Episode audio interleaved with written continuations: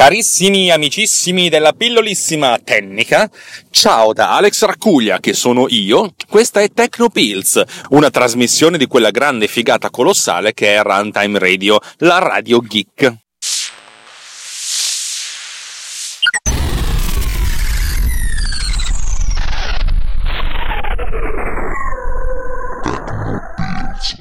Quella di oggi è una puntata di risposta, di risposta perché essenzialmente è un argomento che non so se avrei toccato da solo, eh, però il buon Davide Gatti mi ha chiesto perché non parli del photostitching, perché è una cosa che io non capisco bene.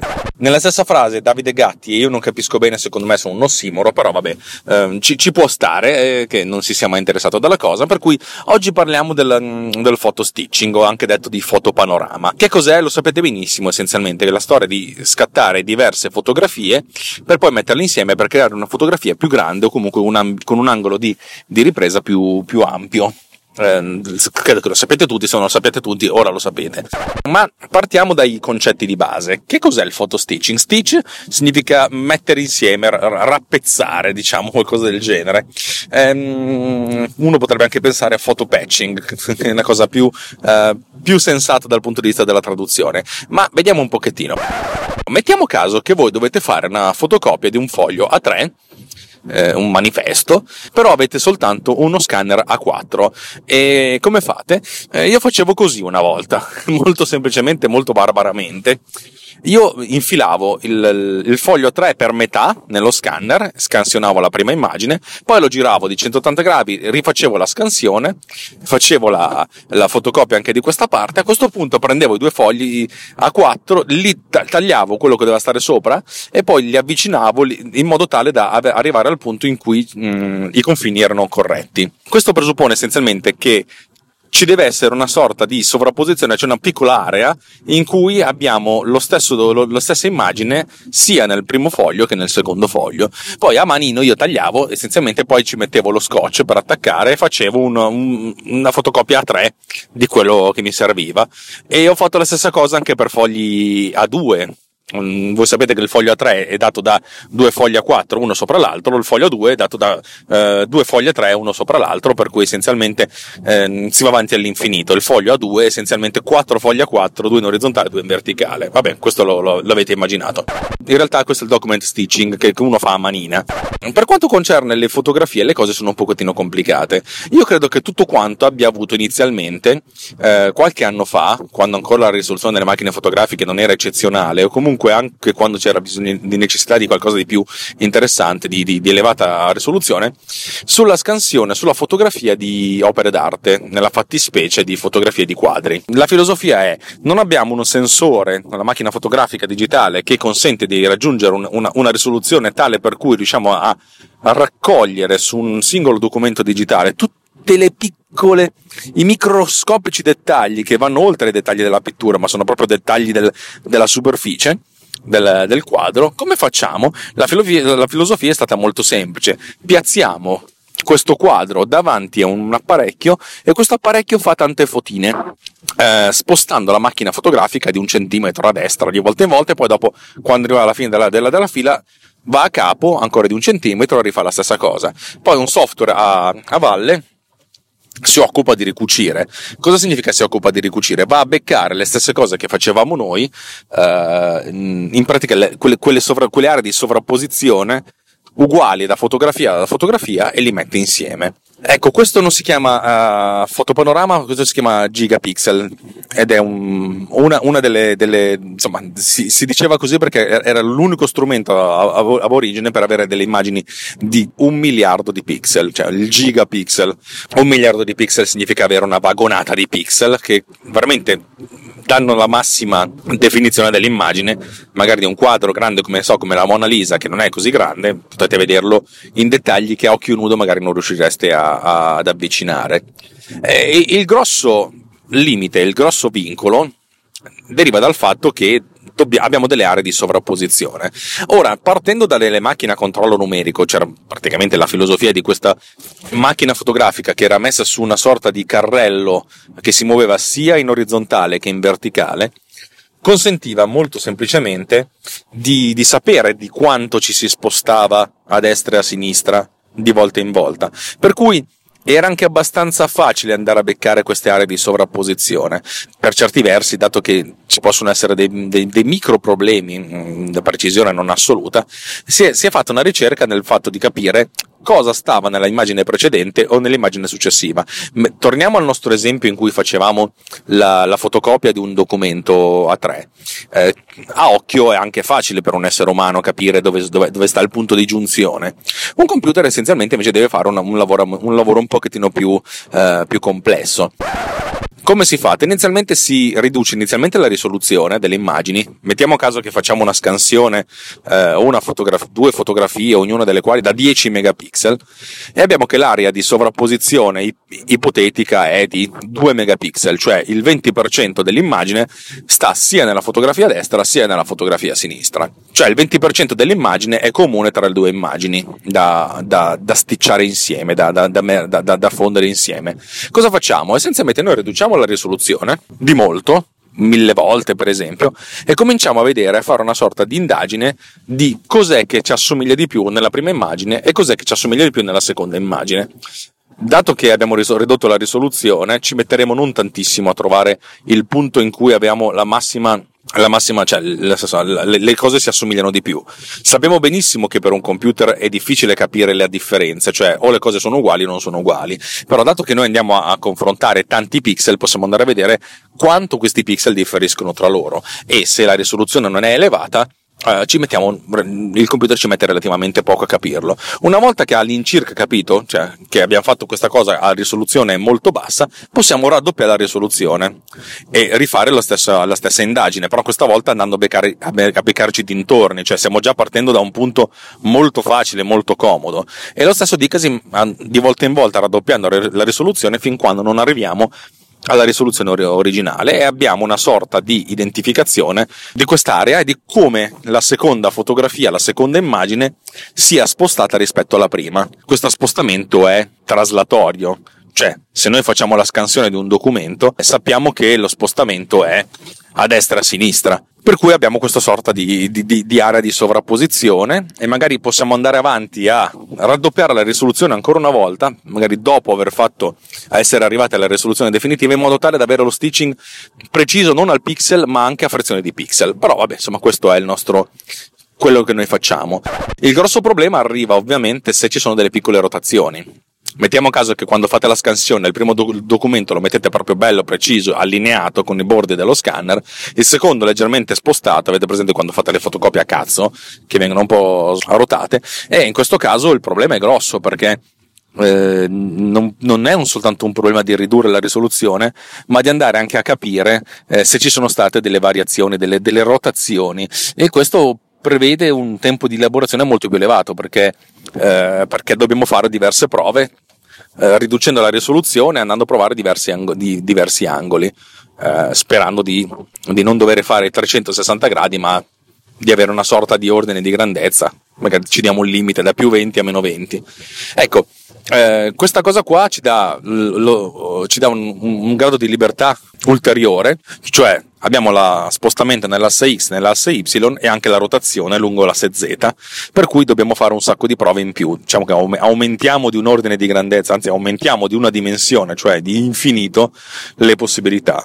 Però gli algoritmi euristici ci consentono di eh, avere una sorta di, mh, mm, insomma, di, di, di, andare per tentativi in maniera piuttosto sensata, senza dover per forza provare tutto quanto.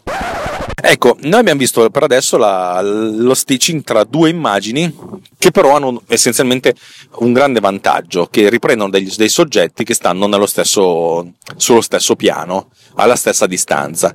Se abbiamo uno scanner la distanza è praticamente zero, poi in realtà non è proprio così, però che la cosa ci crea un documento per cui il secondo documento sta sempre alla stessa altezza.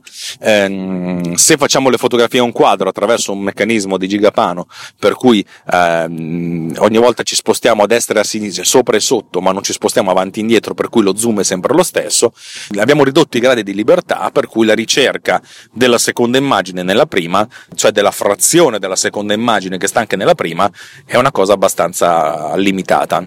Eh, andremo Poco, fra poco parleremo di tutti i gradi di libertà perché le cose diventano sempre più complesse, però cominciamo con questa cosa. ipotizziamo come sempre di fare due fotografie, poi dopo aumenteremo il numero, però diciamo che per il nostro pensiero eh, questo è.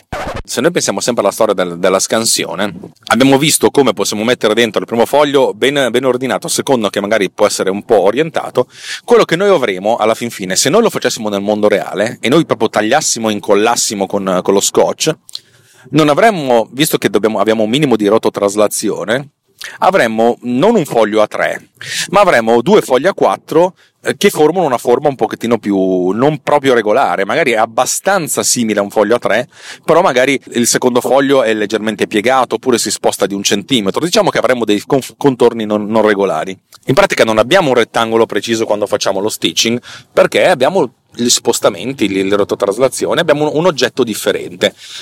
Ovvio che se noi dobbiamo andare ad esporre questo, questo, questa locandina, la cosa più, più, sensata da fare sarebbe quella di ritagliarla. E qui abbiamo due opzioni. La prima cosa è ritagliare in modo tale da eh, togliere quello che, quello che, è in eccesso e tenerci soltanto quello che ci serve. Questo ci va bene se il contenuto dell'immagine è iscritto all'interno di, un, di, un, di quello che potrebbe essere un ipotetico rettangolo per cui ci sono dei grossi bordi bianchi e se noi tagliamo tutti questi bordi alla fine riusciamo ad avere una, un, un'immagine rettangolare.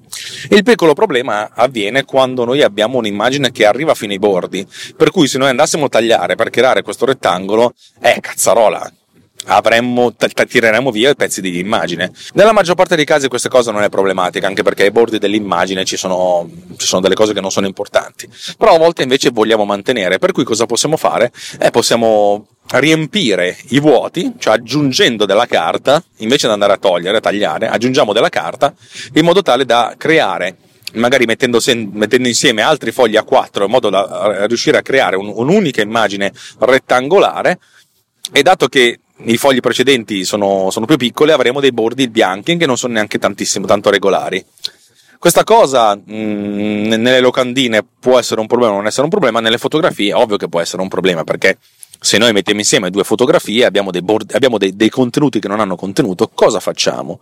Eh, eh, eh. Queste sono le cose di cui parleremo più avanti. Allora, fino adesso abbiamo parlato di oggetti che stanno Mm, insomma, fotografie che vengono fatte sullo stesso piano. Come si fa a fare il photo stitching di, del mondo reale? E soprattutto perché ha senso fare il photo stitching del, mono, del mondo reale? Allora, la prima, la prima, cosa che mi viene in mente è di fare lo, il photo stitching perché non disponiamo di un obiettivo abbastanza grandangolare. Siamo davanti a un paesaggio, magari una valle, abbiamo la nostra macchina fotografica, il nostro obiettivo mediamente normale, facciamo una foto, ma nella foto non ci sta dentro tutto. Se noi avessimo un grandangolo, un 10, un 10 mm che corrisponde, in APS-C un 16 mm che corrisponde uh, a, una, a, un full frame, magari riusciremo a fare tutto e, e, farci stare tutto dentro nella fotografia. Ma dato che ne facciamo una sola, abbiamo questo obiettivo, come facciamo? Lo, la, la filosofia è quella di scattare la fotografia e scattare tante fotografie ogni volta spostandosi a destra e a sinistra in modo tale da avere più riprese del, del, nostro, del nostro mondo dallo stesso punto di vista che però inquadrano aree diverse del, del, mondo che stiamo fotografando. Ecco, questo è il primo passo per il photo stitching, cioè fare tante fotografie dello stesso posto, ogni volta spostandosi di poco. Eh, cosa significa spostarsi di poco? Lo spostarsi di poco non è una cazzata, perché noi dobbiamo conoscere essenzialmente il software con cui effettueremo lo stitching. Ci sono software gratuiti che lo fanno, ragazzi, cioè vi metterò un paio di link, spero di ricordarmene, anzi Alex ricordati di mettere questi cazzi di link. La qualità dei software dipende, cioè la qualità del, del, prodotto finale dipende dalla qualità del software, ovviamente più il software è avanzato, più lo stitching è, è, buono. L'idea è quella di mantenere sempre lo stesso punto di vista, cioè stare fermi con l'obiettivo e ruotare la camera a destra e a sinistra. Notare non traslare la camera, ruotare la camera quando poi noi facciamo riprese a dei paesaggi, dato che questi paesaggi sono la valle è molto lontana da noi, lo spostamento di qualche centimetro tipico quando si fanno le fotografie tenendo la camera in mano può anche essere eh, trascurato, per cui non, non, ce ne frega niente. Insomma, noi facciamo questa grande bella fotografia, magari ne facciamo tre, una centrale, una a sinistra e una a destra, e quello che facciamo è avere queste tre fotografie da poi da dare in pasto al programma di stitching. Quando si fanno fotografie in quest'ottica, le cose diventano molto più complicate. molto ma molto più complicate, per non dire impossibili. E il motivo per cui le cose diventano complicate è perché abbiamo uno, sfors- uno sfalsamento prospettico del punto di fuga. Ora, per spiegarvi bene questa cosa, la filosofia è quella di mettetela, andate su un pavimento a piastrelle quadrate e posizionate la macchina fotografica in modo tale che una delle linee, cioè la linea delle piastrelle, sia complanare al piano di ripresa. Cioè, mettiamo che abbiamo una, una serie di mattonelle colorate eh, a quadratini, mettete la camera e vedrete questa scacchiera che va avanti verso l'infinito, però con le linee della scacchiera che sono parallele al vostro, uh, al vostro piano. E scattate una foto. Se a questo punto girate la macchina a sinistra di un pochettino e scattate la foto, vedrete che non avete più le linee parallele, ma avrete delle linee diagonali. Cioè, invece di avere un singolo punto di fuga che è davanti a voi per le linee eh, della, della macchina fotografica, avrete due punti di fuga, uno a destra e uno a sinistra. E la cosa diventa molto complicata perché a questo punto, se noi dobbiamo mettere insieme la prima fotografia, quella tutta bella pianale, planare, e quest'altra fotografia che è inclinata, e cazzo, lo spostamento non è soltanto di traslazione x e y o di rotazione lungo l'asse z, c'è anche una rotazione lungo l'asse delle y. In pratica c'è uno spostamento prospettico, la seconda immagine è come se fosse ruotata prospetticamente rispetto alla prima. Di conseguenza gli algoritmi di stitching cosa fanno? Fanno un, un tipo di analisi ancora più complesso e questo tipo di analisi complesso è quello di cercare di ricostruire lo spostamento tridimensionale di questa immagine rispetto alla prima immagine. Cioè in pratica non fanno più soltanto la ricerca dei pixel simili a destra e a sinistra o dei pixel simili eh, con anche la rotazione, ma fanno una, una, una ricerca eh, muovendosi attraverso tutti questi assi e la cosa diventa molto complicata, molto, molto più difficile da gestire, i tempi di, di, esecuzione sono molto elevati. Le macchine odierne, gli algoritmi odierni sono talmente ottimizzati che è molto facile fare stitching e avere una preview molto velocemente. Poi in realtà l'applicazione di questa cosa su risoluzioni molto più elevate è un po' più complicata, però in pratica abbiamo, abbiamo un, un, buon punto di partenza. Questo era per farvi capire come solo lo stitching di due fotografie eh, diventa complicato. Passiamo a tre fotografie, che è un po' quello che si fa. Di solito è si fa una fotografia centrale, poi si fa una seconda fotografia ruotando leggermente a sinistra la, la, camera, pannando a sinistra, poi si fa un'altra fotografia pannando leggermente a destra e poi si dà in pasto al, allo stitcher queste, queste informazioni per ottenere un'unica grande fotografia.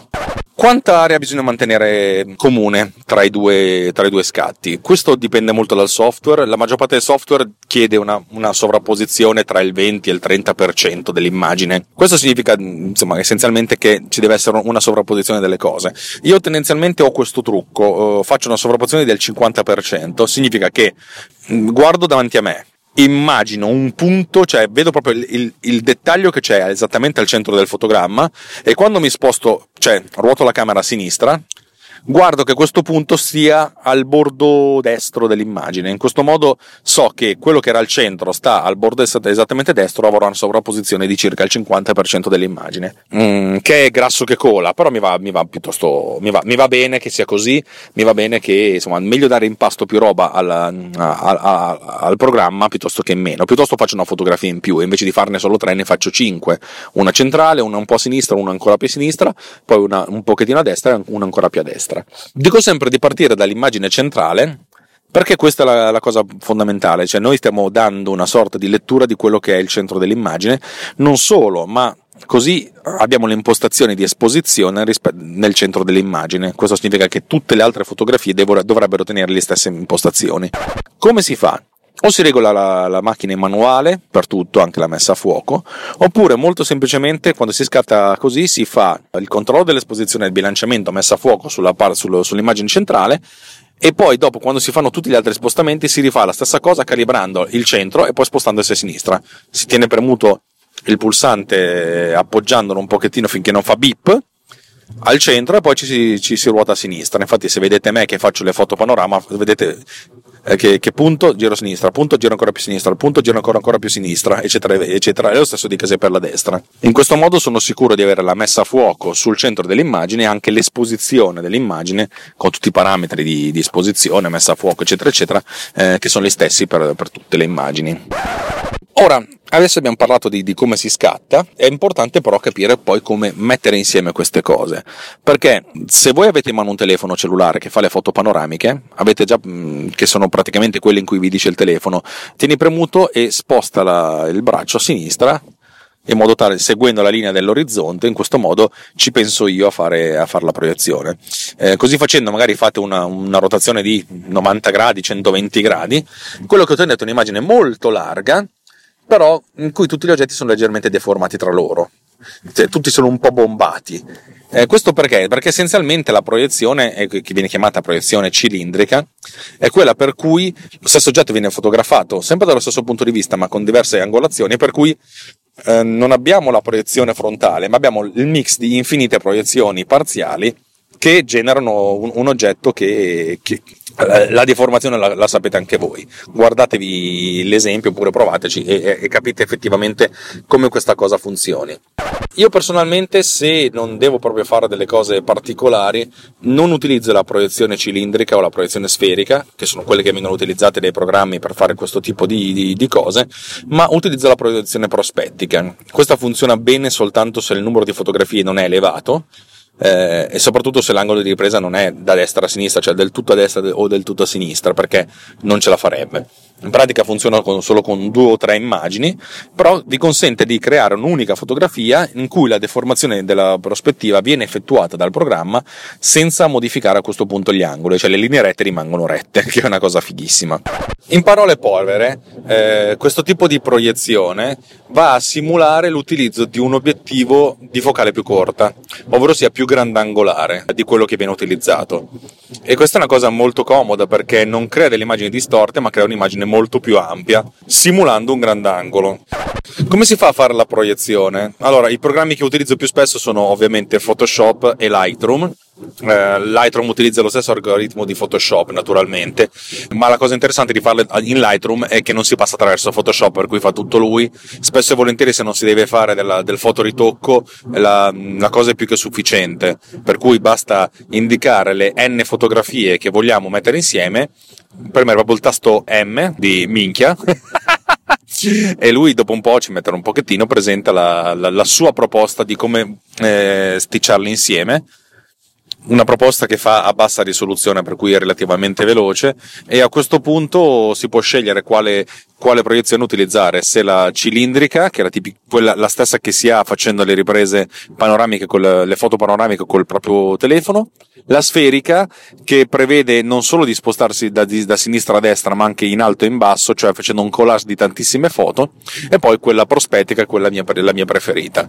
Una volta scelta la, la, l'algoritmo con cui fare questo tipo di, di fusione, eh, il buon eh, Lightroom o Photoshop si metteranno a fare questa cosa i tempi di elaborazione sono dell'ordine di anche di alcuni minuti, se ci sono tante immagini da mettere insieme, se le immagini sono molto complesse. Lightroom e Photoshop utilizzano lo stesso algoritmo, algoritmo che è nato all'interno di Photoshop, che consente una fusione molto furba. In pratica Photoshop non fa una dissolvenza nella zona di sovrapposizione dei pixel, ma va a cercarsi in maniera molto più, più, più intelligente o più o meno intelligente quali pixel usare di un'immagine e quali pixel usare di, una, di, un'altra. Questa cosa non si vede se si, fa, se si utilizza Lightroom, ma si vede molto bene se si utilizza Photoshop, perché il, il file che viene prodotto è un unico file grandissimo a livelli e di ogni livello possiamo vedere la maschera del, del, del livello stesso, per cui possiamo vedere i confini di quali pixel ha scelto di tenere per una parte o per l'altra parte. Questa cosa è molto divertente, molto, molto figa, però necessita di veramente di tantissimo spazio perché poi questi file diventano file enormi. Anche perché poi lavorando con, uh, con dei RAW cosa che vi consiglio sempre si hanno dei file Photoshop a 16 bit uh, per colore insomma è molto facile arrivare a dimensioni di qualche, eh, di qualche gigabyte. Le ultime fotografie che ho fatto dei panorama che ho, che ho realizzato in Lightroom venivano salvati come alcuni eh, come dei file con bah, da diversi gigabyte, molto molto molto grandi, per cui insomma tenere conto di questa cosa. Notare che un file RAW della mia macchina fotografica è di circa boh, 26 megabyte, Capite che passare da 26 MB a 2 GB e mezzo significa un aumento delle dimensioni di 100 volte. non da sottovalutare. Per migliorare la qualità della fusione, ovviamente tutte le immagini devono essere avere la stessa esposizione, avere lo stesso profilo di colore. Se scattate in RAW, a questo punto l'unico, l'unico vincolo è quello di avere tempi di esposizione e apertura eh, identici, oltre, oltre ovviamente gli ISO. Questo si risolve facendo in automatico l'esposizione in modo che abbiamo l'esposizione corretta per il centro, poi dopo rifacciamo la stessa cosa per tutte le, le posizioni che noi vogliamo scattare. Stesso dicasi per la messa a fuoco. Il, se facciamo dei panorami non è un problema perché mettiamo la messa a fuoco sull'infinito e chi se ne frega. Eh, se siamo all'interno, ovviamente la, la, il trucco è sempre quello di fotografare la, il soggetto che vogliamo, nel senso inquadrarlo, premere a metà strada il, il, pulsante di messa a fuoco finché non mette a fuoco, a questo punto spostarsi in tutte le direzioni, così la messa a fuoco sarà sempre su, su questo soggetto, eh, per cui andrà tutto, cioè, tutto sarà corretto.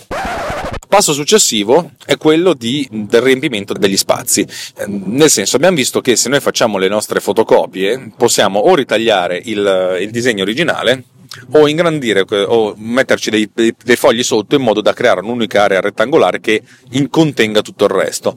Questa cosa fa un po' schifo già nelle, nelle fotocopie, figuriamoci nelle fotografie messe insieme, perché effettivamente le zone eh, lasciate in bianco sono tante. Lightroom ha un'ottima funzione che dice ci penso io, ritaglio io, lascio, creo un bel rettangolo il più, il più ampio possibile, il più sensato possibile, che non contenga aree vuote, dove le aree vuote sono aree che non sono state fotografate. Uno potrebbe dire, ma com'è possibile che siano aree non fotografate? Certo che ci sono aree non fotografate, dato che c'è uno spostamento prospettico, eh, la, la zona al centro sarà più ristretta, cioè nel senso sarà meno altezza della zona in alto, per cui avremo dei, un buco in basso e un buco in alto, anche solo se facciamo due o tre fotografie.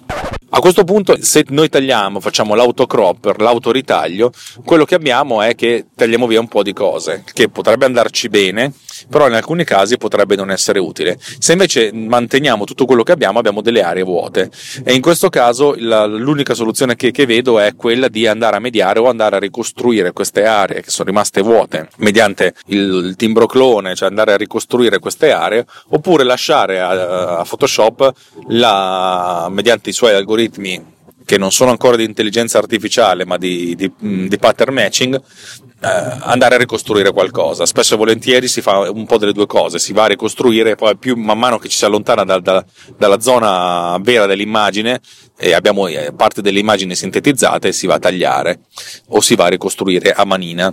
Adobe nell'ultimo Max ha presentato, ne abbiamo parlato a suo tempo, circa un annetto fa, ehm, delle nuove tecnologie di intelligenza artificiale che vanno a ricostruire in maniera eh, in maniera adattativa eh, quello che manca dell'immagine, non soltanto andando a prenderlo nell'immagine stessa, ma andando a prenderlo in un, in un database di milioni di immagini, in modo da mettere lì qualcosa a riempire qualcosa che prima magari non, non, non, c'era, andando a prenderlo da qualche altra immagine nell'universo. Questa cosa ha dell'incredibile e anche dell'inquietante e ovviamente ehm, ha senso se noi vogliamo fare imaging, cioè voglio, andiamo a costruire delle immagini, non se vogliamo fare del reportage, perché il reportage prevede che noi testimoniamo la verità e non andiamo a ricostruirla, però insomma questo ci, è un discorso che ci porterebbe eh, inutilmente lontano. Quello che faccio io spesso e volentieri è quello di andare a ricostruire le cose quando ha senso ricostruirle, il che significa magari fare molte più fotografie in fase di, di scatto, in modo da dare molte più informazioni, quante più informazioni possibile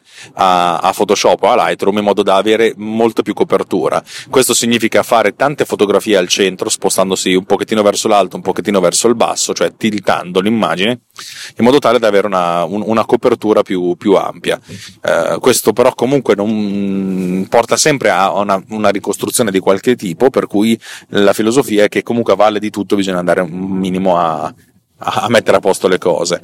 Quando si fanno foto di panorami il grosso problema è eh, nella parte bassa dell'immagine, cioè la, la, la, valle, perché il cielo è sempre cielo. Tendenzialmente se la giornata è bella e il cielo è blu, eh, andare a ricostruire il cielo blu a partire dal cielo blu è abbastanza facile, ricostruire un pezzo di valle è già più difficile, però ehm, chi ha mai usato Photoshop o programmi di ricostruzione di questo tipo sa di cosa sto parlando. Ce ne sono tantissimi che ormai girano anche su telefono cellulare, per cui eh, questa cosa è diventata nell'ordine, cioè, una cosa da tutti i giorni. Io mi ricordo i 6-7 anni fa quando è stata presentata per la prima volta che dici, eh, minchia, ripeto, adesso il, il, prossimo minchia sarà quello dell'intelligenza artificiale che va a ricostruire. Fino ad allora va bene così.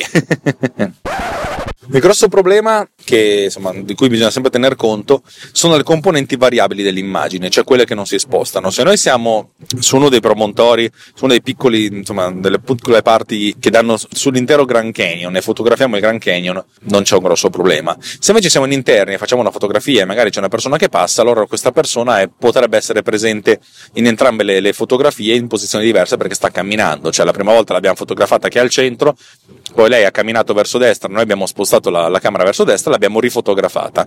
Eh, ovviamente se ci accorgiamo di questa cosa ce ne accorgiamo, però spesso, spesso, e volentieri di certe cose non ci si accorge anche perché le persone magari non sono proprio davanti a noi in primissimo piano, ma sono dietro e per cui bisogna stare attento appunto alle, alle componenti variabili, così come anche ehm, degli alberi che si spostano per via del vento e, oppure degli automobili. Eh, c'è sempre la possibilità, anzi c'è spesso e volentieri la possibilità che ci siano degli oggetti nell'immagine che si spostano.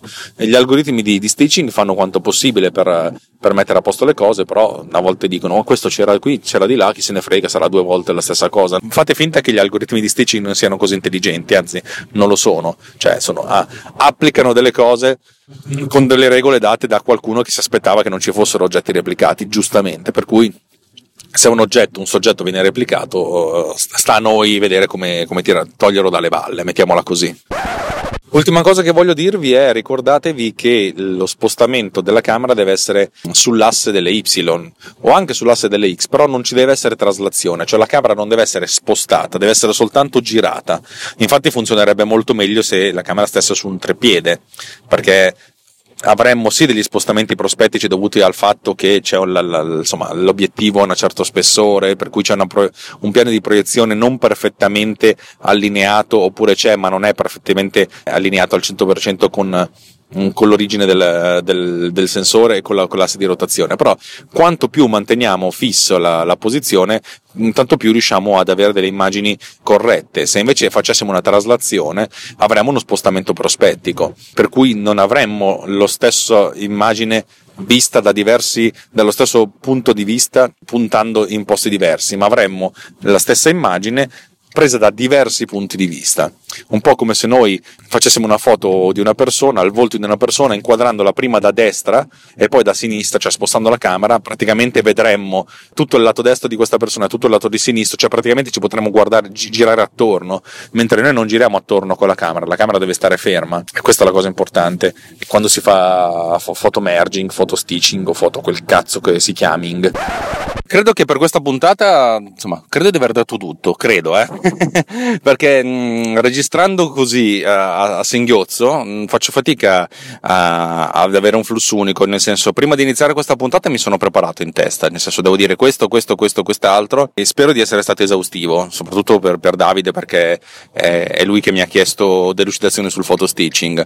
Mi piace pensare che queste siano indicazioni utili per chi, per chi lo fa perché i software che lo fanno sono tanti e tendenzialmente funzionano tutti bene, non, non è che c'è, n- non è più rocket science, magari un tempo lo era ma adesso non, non lo è più, però come sempre eh, shit in, shit out, finché non ci sarà un'intelligenza artificiale, anche qui dobbiamo dimostrare che la cosa funzioni veramente, che ci sistema le foto che fanno schifo facendole diventare in foto buone, direi che la cosa più interessante sia quella di fare delle, delle, delle ottime foto in, in partenza in modo da dare in pasto a questi software dell'ottimo materiale su cui loro possono lavorare, per cui per fare meno sforzo.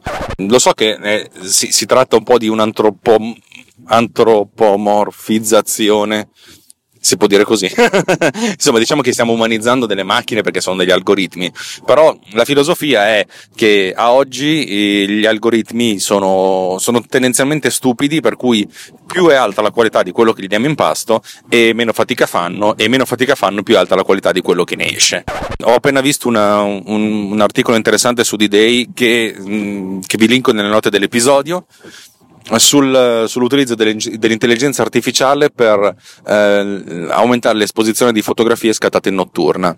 È molto interessante, diciamo che sono state scattate tantissime foto a illuminazione normale, poi si sono abbassate sono state abbassate artificialmente in modo da dare in pasto a, a software di intelligenza artificiale algoritmi che danno, danno fondamentalmente eh, il cattivo esempio, nel senso questa è la foto poco illuminata e questa come dovrebbe apparire se fosse illuminata bene?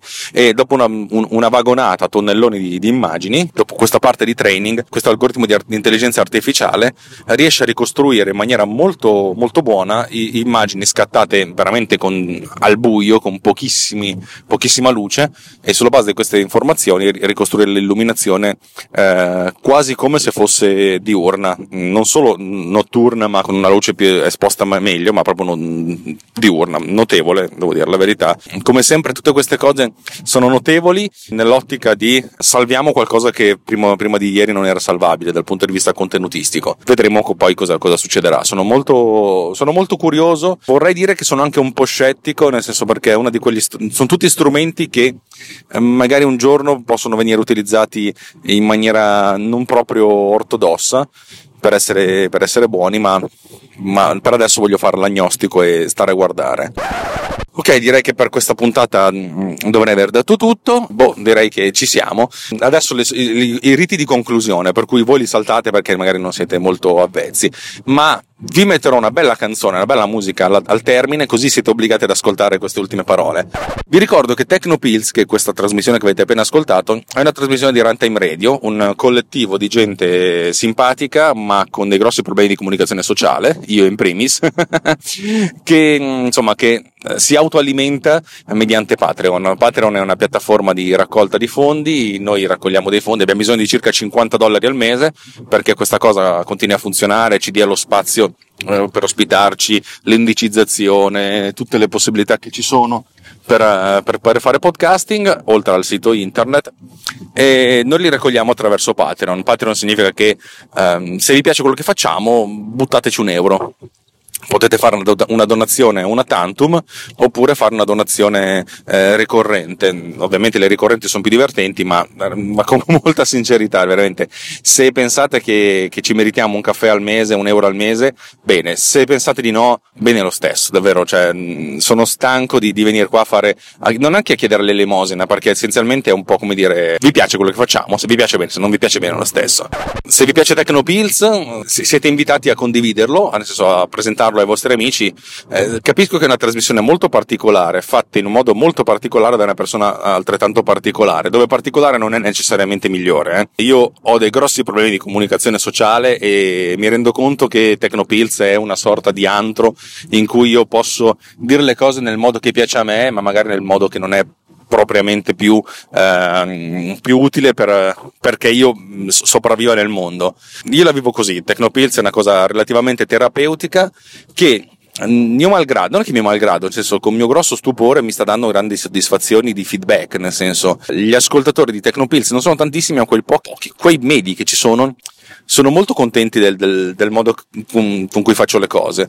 Io sono giunto alla conclusione che questo è perché eh, non siamo tutti uguali, grazie a Dio, grazie a Dio Padre Onnipotente, creatore del cielo e della terra, di tutti gli uomini, eh, non siamo tutti uguali. Significa che la maggior parte delle persone probabilmente ha bisogno dei grandi fratelli, del, dei montemagni che, che, gli dicono che sono dei vincenti, che sono dei fighi. Io mi sento molto, sempre più spesso un membro del Fight Club, se avete visto il film di, di David Fincher, uno dei film con la regia più bella della storia dell'umanità non solo della storia del cinema, della storia dell'umanità, in cui fondamentalmente questo era un gruppo di persone che era, eh, è rimasta disillusa dal mondo, dal, dal, fatto che non saremmo diventati tutti belli, tutti fighi, e non siamo tutti belli, tutti fighi, abbiamo, abbiamo tutte le nostre, le nostre sfighe, anche le nostre colpe. E mm, Tecnopills è una trasmissione in cui io vi dico che le cose stanno così, che non è che diventerete bellissimi, non diventerete ricchissimi, non, non, non lo so, cioè magari mi auguro che lo diventiate, come mi auguro di diventarlo pure, diventarlo pure io, eh, magari non bellissimo, ma ricchissimo non mi dispiacerebbe, o perlomeno benestante, o perlomeno sopravvivente. Eh, questa è una trasmissione in cui c'è un gruppo di persone che ascolta, che ascolta il mio modo di fare e capisce che, che non vi voglio indorare la pillola e non ve la, non ve la voglio vendere questa pillola indorata, perché non, non, non sta a me vendervi queste cose. Io, la mia professione principale è di vendere emozioni eh, mediante il video E, ed è una professione, nel senso, spesso e volentieri, quasi sempre io eh, prendo di brief dal cliente, li elaboro e cerco di, di mettermi nell'ottica del, della, dello spettatore, nel senso perché io, spettatore qualunque, che non conosco la tua storia, non conosco la tua azienda, non conosco il tuo prodotto, oppure li conosco ma non sono legato intimamente a questi, devo essere interessato a quello che hai da dirmi. Io, il mio mestiere è questo e lo faccio nel modo meno, meno, meno tradizionale, meno, eh, meno, meno, pragmatico, nel senso io mi metto nell'ottica di chi deve fruire di questa cosa. Questa cosa a volte è vincente, a volte è veramente un grande spreco di energia, eh, nel, in questo periodo della mia vita è un grande spreco di energia emozionale, emotiva. E il motivo per cui è un periodo in cui mi sento leggermente disilluso da certe cose. Poi ci sono, ho dei feedback positivi, eh, figuriamoci, no, no, non vengo a dire qui odio, sono uno sfigato, sono un, sono un perdente. Eh, qualunque cosa io sia, me la sono costruita da solo comunque, ma non, non mi sento così. Um, sento di dover di dover costruire le cose lo faccio nel modo meno, meno efficiente possibile probabilmente, cioè sprecando molta più energia eh, ma vivendolo sulla mia pelle. Ma questa è una cosa che mi porterebbe lontano, ci porterebbe lontano e non ci porterebbe da nessuna parte, probabilmente. Io credo che se mi ascoltate è perché è, perché è così che è questo tipo di approccio quello che, quello che vi piace. Detto questo, se vi piace Tecnopills, siete incoraggiati a condividerlo, a farmi delle recensioni su iTunes. Vi avevo promesso che al raggiungimento delle 20 recensioni avrei fatto una puntata insieme a uno di voi. Non me ne sono dimenticato, le 20 recensioni sono arrivate, 20 rec- tutte 20 recensioni con 5 stelle, ragazzi, cioè un apprezzamento allucinante. E farò una puntata in diretta video in cui metterò in un cappello tutti, tutti, i nomi di quelli che hanno partecipato e farò l'estrazione in modo da scegliere chi, chi sarà la persona da, uh, con cui fare una puntata. Non sarà un'intervista, sarà veramente una bella chiacchierata. Magari ci mettiamo lì, se siamo nella stessa città ci vediamo di persona, se siamo a distanza via Skype e chiacchieriamo e vi chiedo, vi, vi chiedo di raccontarvi la, la, vostra vita, anzi ve la racconterete voi. È un po' come se ci trovassimo al bar a bere una birra, veramente. Sarà una cosa um, non costruita e per questo sarà molto molto, umana. Ah, sì, mia moglie mi ricorda di, di ricordarvi che potete anche contribuire direttamente al sottoscritto Cosa che appunto ultimamente state facendo e mi state veramente mettendo in imbarazzo, c'è una signora che mi sta guardando male perché parlo al telefono, non me ne frega un cazzo, stai cercando di superarmi dove non dovresti, ehm, perché essenzialmente ehm, mi state dando più di quanto pensassi. Eh, ho, ehm, ho, ho, una modalità che si chiama link sponsorizzato di Amazon, cioè se voi fate i vostri acquisti su Amazon pass- passando attraverso questo link sponsorizzato che trovate nelle note dell'episodio, come tutto quello che dovreste trovare, ehm, voi farete i vostri acquisti, non spenderete un, mil- un, niente, un niente in più e io mi becco una sorta di piccolo avanzo, qualche centesimo su ogni, su ogni vostro acquisto, un, un, un 1 per 1000. E devo dire che siete veramente o iper generosi o comprate tonnellate di roba su Amazon e che il signor Jeff Bezos dovrebbe essere molto contento de, di voi perché effettivamente ho fatto i conti secondo me se va avanti di questo passo a fine anno mi pago una rata del mutuo Eh, ovvio che nella vita mi piacerebbe pagarmi tutte le rate del mutuo con, uh, facendo podcast. Mm, credo che dovrebbe diventare ancora più un lavoro più di quanto possa permettermi. Adesso io mi posso permettere di fare queste registrazioni in auto e anzi mi spiace se non sono qualitativamente all'altezza e sto lavorando per, per migliorare sempre di più e migliorare comunque anche l'efficienza perché mi piacerebbe arrivare a una registrazione perfetta, però se per arrivare a questa registrazione perfetta invece di fare due puntate a settimana ne faccio una, non lo so, da quanto ho capito a voi piace molto di più la frequenza, ma come piace a me. Niente, dovrebbe essere tutto, dovrebbe essere tutto, ci siamo detti tutto quello che dovevamo dirci, eh, fra poco arriva la canzoncina, ah, la prossima puntata, mia, altra puntata che mi è stata chiesta da un ascoltatore, un ascoltatore mi ha chiesto un follow up su Up Next, di cui credo che aver parlato una settimana fa, dal vostro punto di vista, cioè quando ascolterete questo episodio, UpNext è la mia applicazione per, mm, per, la, per, insomma, per la, riproduzione di musica eh, live. E mi ha detto perché non, non, UpNext non si connette direttamente allo streaming?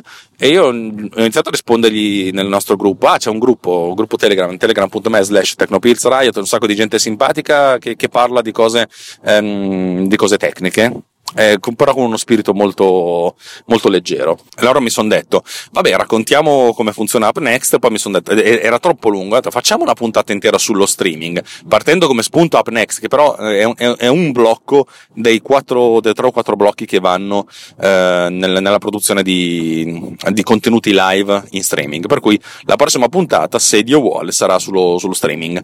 Non mi sono dimenticato della puntata numero 100, perché se avete, guardate bene la numerazione, sono passato dalla 99 alla 101. La puntata 100 sarà una puntata con tanti ospiti, la sto finendo di preparare, sto avendo dei cazzi infernali, ma sono convinto di, di riuscire a, ad arrivare a portare a termine prima o poi.